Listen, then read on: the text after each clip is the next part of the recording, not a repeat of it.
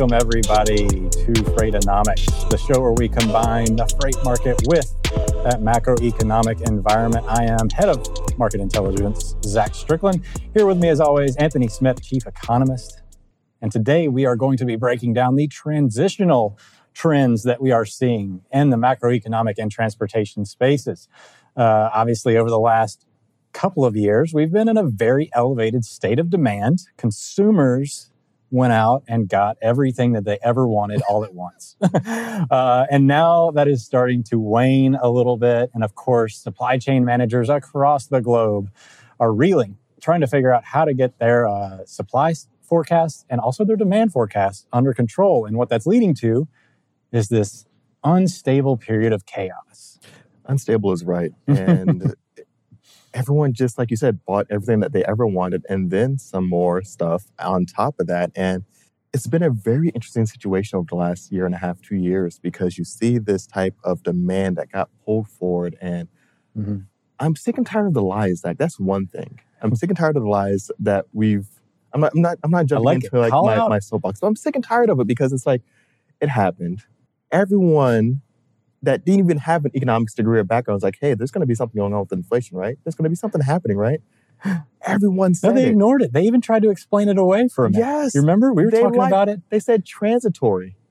That was their last greatest mm. hit. And when they come back, what they follow up, it's not a recession. This mm. is the little Jedi mind trick. So mm. I, I don't understand why it's basic math. It, it is basic math. It's basic math. It had to it had to happen. We were talking about it with Zach Rogers in January of like 20, uh, no, it was like December of 2020. Yeah. It's like you can't have this much economic activity without inflation. Yeah. And you know, we've all heard your your little spiel. Inflation, and, inflation. And somehow that's aged well. Yeah. It's still Actually, you made it like well before everybody cared and now yeah. it's still relevant. Yeah. So somehow we aged go. well, unfortunately. Well, are you watching the I'm looking down right now and I'm not just ignoring Zach or all, all of you watching right now. I'm looking at LinkedIn because we are live streaming. So if you want to jump in on the conversation, say, Anthony, you're wrong. Inflation isn't real. We're not in a recession and everything's fine. Feel free to jump in the conversation. I'm not going to judge you. I'm not going to ridicule you. I'm, I want to know your opinion. If you agree, disagree, if you feel anything different, if you're seeing anything in the supply chain or in the macroeconomy that we're not seeing just yet, make a call out and, and let's have a conversation because that's what this show is about, is really talking about what's happening in the freight world, what's happening in the macroeconomy, and how to prepare for it, how to really, I don't know, counteract that and really be able to navigate in a much more, I say, efficient, efficient way, efficient and effective way. Yeah. So before we get into that, of course, you got to hear about your market, your freight market in two. Oh, let's uh, do it. For those of you that ha- are that haven't watched over the last few weeks, uh, we now have a segment where I give you all the most relevant data points for the freight market activity over the last week. And maybe I get a little bit longer run because it's hard to look at things week over week at times. But uh, that's what we're going to do here in just a few minutes. I'm going to actually, in a few seconds. Oh. Do you want to count me in, yes. Anthony, uh, to let them know? Five, two four, minutes. three, two, one. Oh, we're Begin. in. All right. So, first chart we have contract versus spot. Uh, we have our contract rates sitting up there in the white line. This is the average dry van contract rate and of course, they are starting to come down. End of July, early August, these contract rates were actually plateauing and they peaked out right around Memorial Day. Uh, but now they're down about 8% since that peak value in June and they continue to fall fast. Uh, so this is a huge trend to watch uh, for anybody out there over the third, fourth quarter as people start to rebid. And the spot rate, again, we thought the spot rate had kind of floored out for a moment, and that's what's in that green line. That's our national truckload index, uh, removing line haul or I mean, removing fuel costs, uh, and it's starting to fall back again. So the market is not done. We are still at the front edge of this decline. Let's go to the next chart here and look at our contract load accepted volume. So demand side indicators, though, we're not seeing a lot of transition here. Rates are coming down still, but contract load accepted volumes measures those accepted tenders, and they are staying relatively flat. You can almost see a little uptick there at the very end, too, as we approach Labor Day. So demand side indicators, there's nothing that's really deteriorating dramatically as the rates continue to decline. So there's a lot of fluff left in those rates, uh, it seems, in uh, regards to supply. Let's go to the next chart. So demand may not be moving in aggregate, but this is our local tender volume along with the other lengths of haul. That white line, pay attention to that. Over the last two years, uh, or three years, I should say, up dramatically so, and more so than the long haul tender volumes. These are loads that move less than 100 miles. And part of that reason is for this last chart that I'm going to show you, the import volumes are now coming into the East Coast. If we go to the PIMS, the import market share here, and that blue line is the New York, New Jersey import customs data, uh, and that white line is Los Angeles. So that's deteriorating. East Coast is growing. You've done it again. You've done it again. And and so when we're looking at this, or we're talking about spot versus contract, this is something that we've kind of been really hinting towards for some time now. We're starting to see that downward movement in contract. Is mm-hmm. this too much of a, is this a surprise as we continue to move throughout the remainder of 2022? No, it's not a surprise, but it's interesting the timing and the movement. Mm-hmm. Uh, I think we're still, I think everybody can kind of easily predict that contract rates are going to come down. What's incredibly difficult to predict is how far and how fast uh, they come down. Uh, shippers are snake bit right now. Uh, do you are you, do you trust that this economic environment we're going to trough out long enough to kind of not have another un- unstable swing to the other side? What if the Fed comes out realizes, hey, wait, we don't have any control over the demand side economics right now. Yeah. Uh, it's mostly supply side driven inflation. If you want to check out our uh, show from a few weeks ago where we dove into this in detail. Yeah. Um, so anything can happen. And geopolitically, we have no control over that right now. Yeah, there are a lot of variables, a lot of unknowns, mm-hmm. unknown unknowns, and factors and unintended consequences from things that have kind of been put in place. And I think that's going to be one of the big things as well as we look towards yeah. the second half of 2022 is all the unintended consequences from some of the actions being taken and some of the intended ones that are really being kind of underplayed right now, especially with interest rates. I think interest rates being brought up so fast and so much, so quickly, I, I, yeah. I should say, um, is definitely, I think, a play into what is expected by, by the Fed in the second half of 2022 and early 2023. I think they're expecting a significant downturn in the economy, even more so. And I think this is definitely going to be one of those plays to really kind of help boost some of that uh, activity as we get into 2023. Yeah, I mean, it, it, it's it's it's interesting to me. I mean, we're obviously in a transitional state of being. Uh, you cannot apply today's activity to two months from now right. activity. You can see the trends because we're we're moving and things are moving and there's a lot of uh, moving parts to this equation but it's it, it's still this period of very like we can't rely on what's happening today we i just talked about the spot market Right. It's it's coming down after being floored out for a few months. So that means that we're still seeing some, you know, demand is below supply to right. an extent, and it's going to drive that market rate down. Long-term rates starting to fall actually more quickly because there's just too much room. Right. In the market value. You're not going to sit out there and pay a premium on your consistent volume uh, with that much room on the spot market when people are coming to your door, banging down your door, saying, "I'll haul your freight for twenty percent less." Right. Yeah. And and I think the interesting thing is is the underlying trends that's really kind of playing throughout all of this. And I think it, it's really putting on a stronger front than a lot of the other uh, indicators would kind of really show when you look into some of the details and subcomponents. So, for example, I always talk about the employment market, and we'll talk about a little bit of a bright spot that happened today with initial jobs claims went down to the 240. So that was a, a great sign in the economy. Reverse. I want to I want to dive into the labor market trends. Let's, yeah, let's, let's do, do it. Let's do that right now. Let's go ahead and just knock that out, and then yeah. we'll get to the news stories of the day, and then you can do a nice quick econ and two. Let's do it. All right. So labor, labor market trends. This is this one's confusing me. This is what mm-hmm. the Fed's been using as kind of a prop to say, look, labor market's still really strong. People can't hire people fast enough. But over the last bit, we've seen jobless claims going up. Right job openings coming down. Right. What what do we make of this? So one of the things that we get next week is going to be the unemployment rate. We'll get job openings. We'll get the quit rate. We get things like that, and all these employment indicators move in a different time frame. Weekly initial jobs claims is much more timely. It's much more volatile. It's weekly. Um, compared to something that might be quarterly or annually measured. So uh, much more volatile. So two down movements, two up movements, not so much of a trend but it is still concerning. Now it's down to 240s. I think that's a great sign, but I'm not sold yet that the employment market is just kind of solved and definitely solid and strong. We're looking at the job openings number. It's definitely it's it's a bubble territory. It's overinflated because of the amount of jobs that there are open right now or more than the amount of people that we have to work those jobs. It's a bubble. It's it's not really sustainable. It's built off of artificial demand that was pumped up by the uh, the packages of stimulus that got deployed throughout the economy. So that's one big factor of it all. And the other big thing is, of course, with the unemployment rate, we talked about this before, the composition is completely different. Right. Me being 235 in college and me being 235 10 years after college might be a little bit less muscle mass in that 235. It's not as strong as it was in college. So the participation rate is not as high as it was pre-pandemic. So that 3.5% doesn't mean as much as it did before the pandemic. The other big thing is the productivity of it all. That's not as high. Right. So the productivity is lower, the participation rate is lower.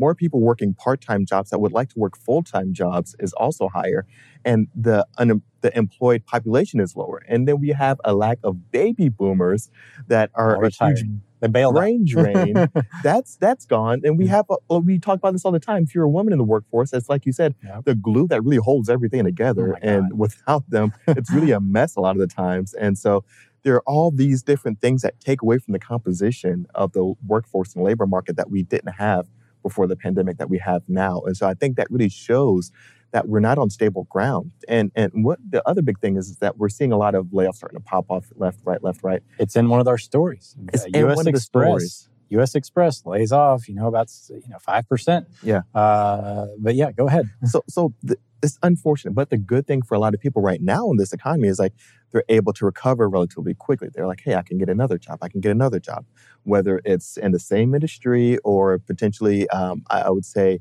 something in the service or hospitality because those are just still hiring um, as fast as ever um, but that's going to be one of the big saving points is that a lot of people can find something now but that's starting to come down as we look at job openings starting to diminish we get updates for them in about a week or so I'm not too optimistic about job openings as we move into the latter half of 2022. And I definitely think that it's going to be one of those things that the Fed, Fed is going to use as a, as you said, a propping point to just say, hey, the economy's fine, everything's fine. We've never been better. It's just a little bit shaky, a little bit slower, but everything's fine. Now, I don't think everything's fine when we look at the composition of the labor force right now and the market dynamics. Producers are taking a hit right now. Yep. They can't keep operating at this level because they're in a business to make money the, some of the bigger players can outlast some of the smaller players, mid-sized players for sure. This goes in every aspect of business and freight. When some uh, of the larger players can take some hits that the smaller owner operators or mid-sized operations can't take, this happens in business as well.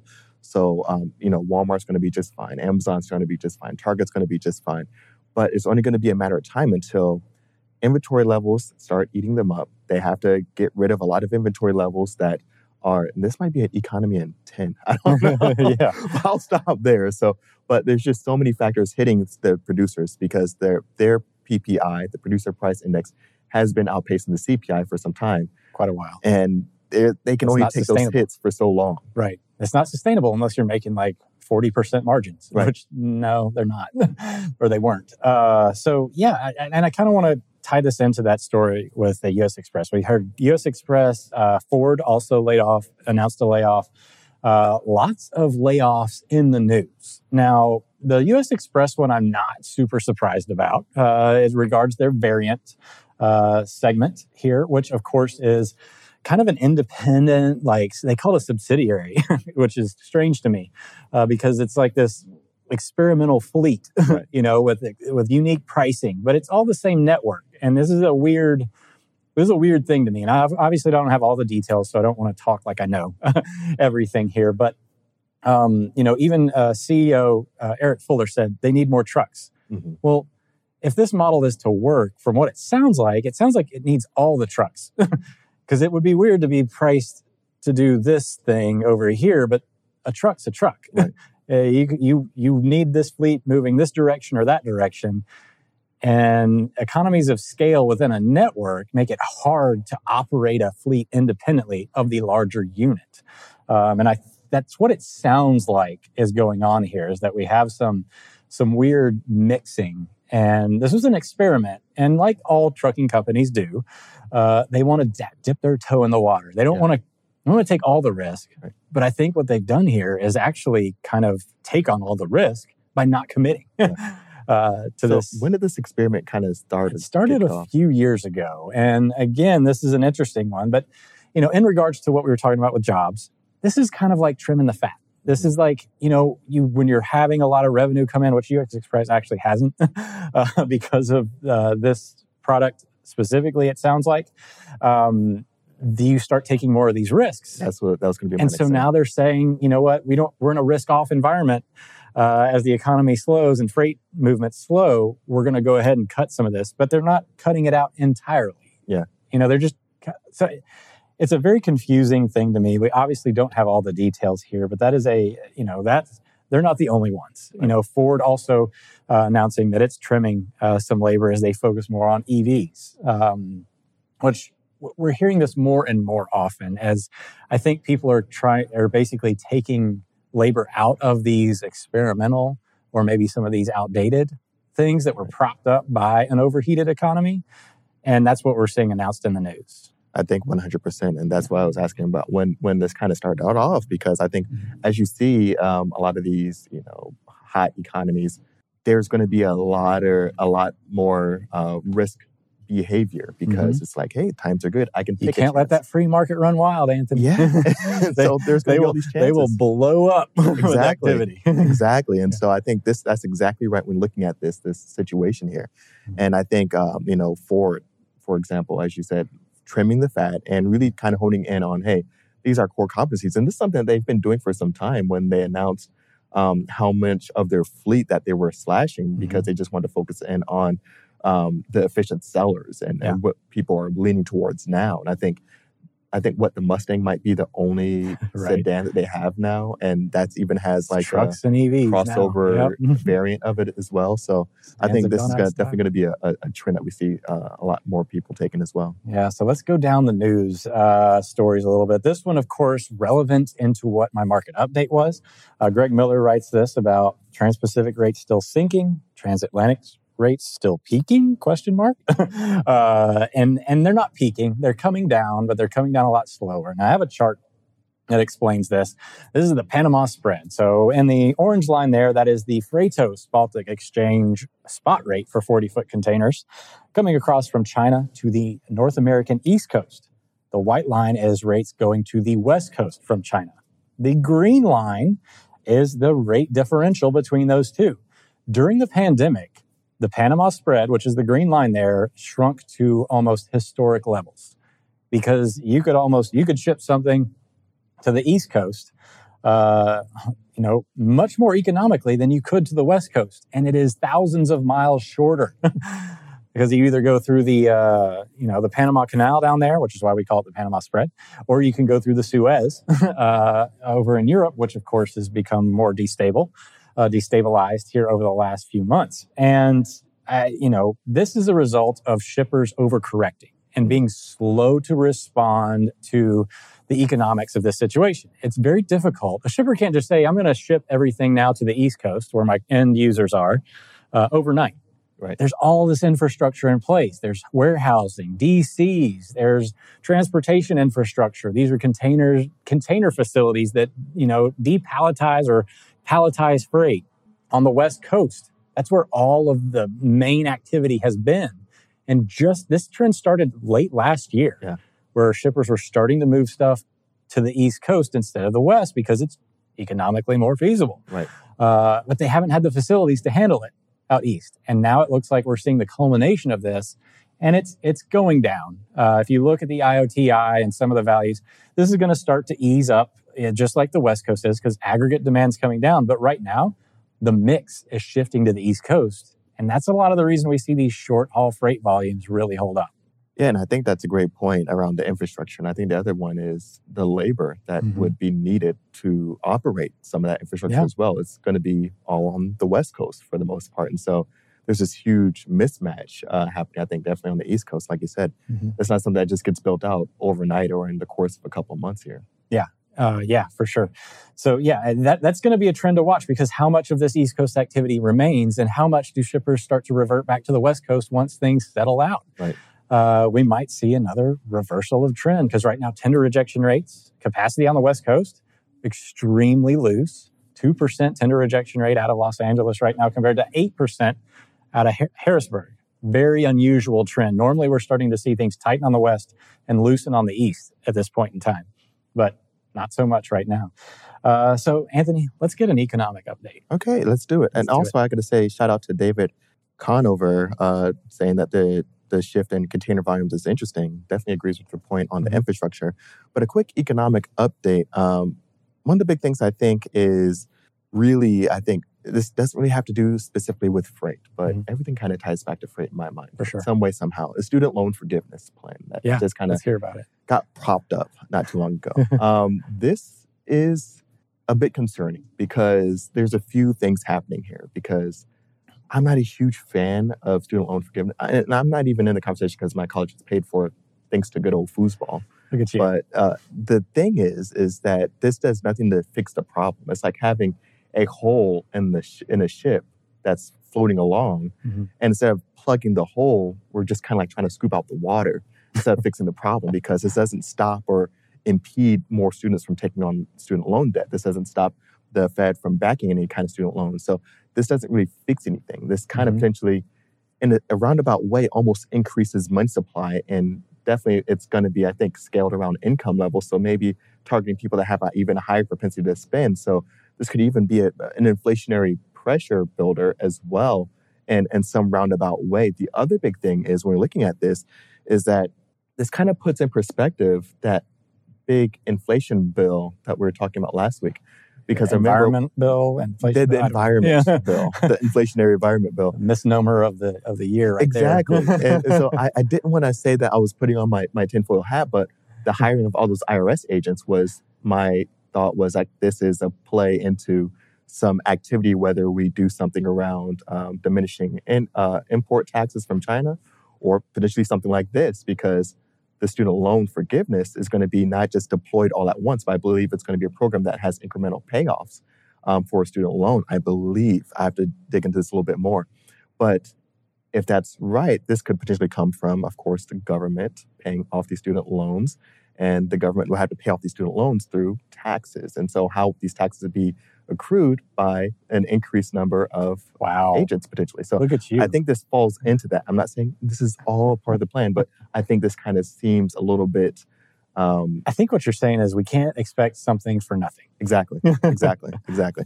So I think yeah. that's the big one here. The other big one, of course, tying a little bit more back to freight here, new home sales is not yeah. doing good, not doing good at all. Uh, we saw a double digit decline there in student, uh, not student, I'm, I'm still on student loans, on uh, new home sales. And this was a bit concerning, but not too surprising. So when we look at new home sales, we saw that the latest month had a downward movement of over 10%. It was down 12.6% for the month, 29.6% for the year. This is the lowest point since 2016. And there, there were a whole host of issues really happening with the homes market. I mean, look at the pull forward um, throughout the first half of 2022 that we called out earlier this year. We also look at some of the other big things like increasing home prices. Even though we're starting to see inventory starting to pick up right now for existing homes, we're also looking at um, increasing layoffs happening. Although a lot more consumers are able to find a job because job openings are still pretty abundant right now.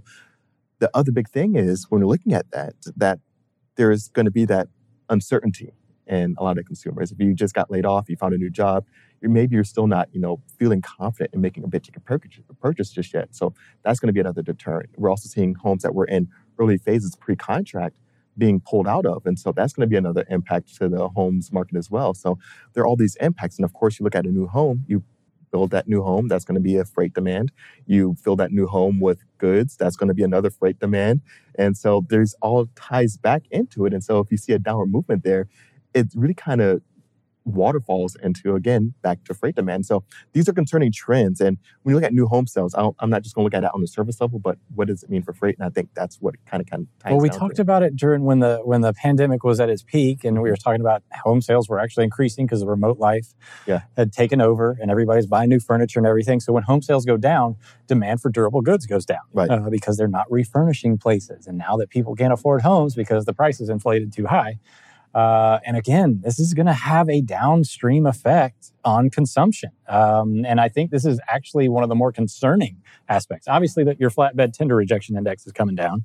Uh, we already know that. Yeah. That's your direct construction coming down. But then all these goods that go into houses going to come, and these are big, bulky goods that fill up trucks uh, really fast. So I guess your lesson here, Anthony, is we're still we're still in the early stages of seeing this transitional state. I it's going to be a while before we get to have like that kind of hole in the fog before we know where we're going to land, right? I think exactly right there. And, and real quick, durable goods orders flat, but be mindful when watching it because it's measured in millions of dollars, billions of dollars. Oh yeah, watch anything, anything yeah. reported in a dollar value does not mean what you think it means. So yeah, inflation, inflation, inflation. What about this? Also, thanks everyone for joining in on the conversation. Shout out to Balan Kerman for also joining in. I just see these, it's, not sure, I'm like in messages. Thank you for joining the conversation.